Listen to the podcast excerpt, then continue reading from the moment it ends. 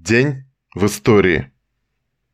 24 мая 1900 года в Санкт-Петербурге был спущен на воду крейсер «Аврора», будущий символ Великой Октябрьской социалистической революции. 7 ноября 1917 года крейсер «Аврора» холостым выстрелом дал сигнал к штурму Зимнего дворца и началу Великой Октябрьской социалистической революции.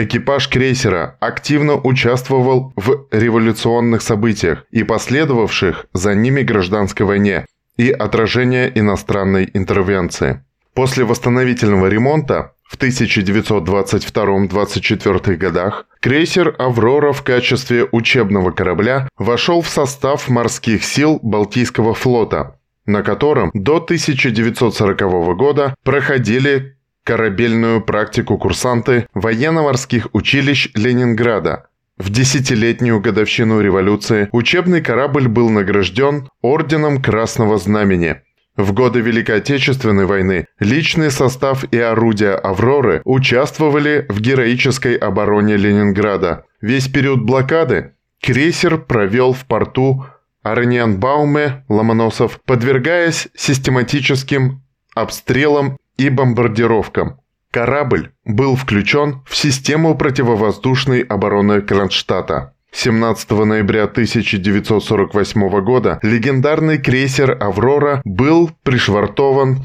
у Петроградской набережной Ленинграда и до 1956 года использовался как учебная база Ленинградского Нахимовского училища. Впоследствии крейсер стал кораблем-музеем, филиалом Центрального военно-морского музея и в этом качестве сохраняется по настоящее время. 24 мая 1905 года родился Михаил Александрович Шолохов, великий русский советский писатель и общественный деятель. Академик АН СССР 1939, дважды Герой социалистического труда 1967-1980, лауреат Ленинской, Сталинской и Нобелевской премии, член Коммунистической партии 1932 года. Среди его произведений «Тихий дон», «Поднятая целина», «Они сражались за родину», «Нахаленок», «Судьба человека» и другие. В этот же день 1915 года родился Эдуардо Гальегос Мансера, известный коммунист Венесуэлы, врач, поэт и публицист. В этот же день 1918 года в газете «Правда» опубликовано письмо Владимира Ильича Ленина о голоде, письмо к питерским рабочим, с призывом отправиться на продовольственный фронт для борьбы с кулачеством. Ленин предложил наркомпроду оказывать всяческое содействие отрядам из питерских рабочих. Выполняя указания Ленина, рабочие Петрограда в начале июня 1918 года отправили первый продовольственный отряд в 400 человек. 24 мая 1920 года азербайджанский Ревком утвердил декрет о национализации нефтяной промышленности республики. 1925. Выход первого номера газеты «Комсомольская правда». В 1924 году делегаты 13-го съезда РКПБ приняли решение о создании Всесоюзной молодежной газеты как органа ЦК ВЛКСМ.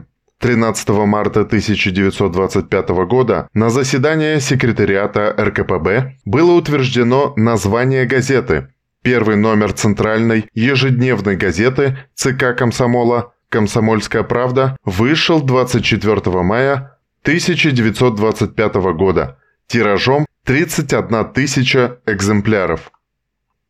24 мая 1945 года Сталин на приеме в честь командующих войсками Красной Армии произносит свою знаменитую речь.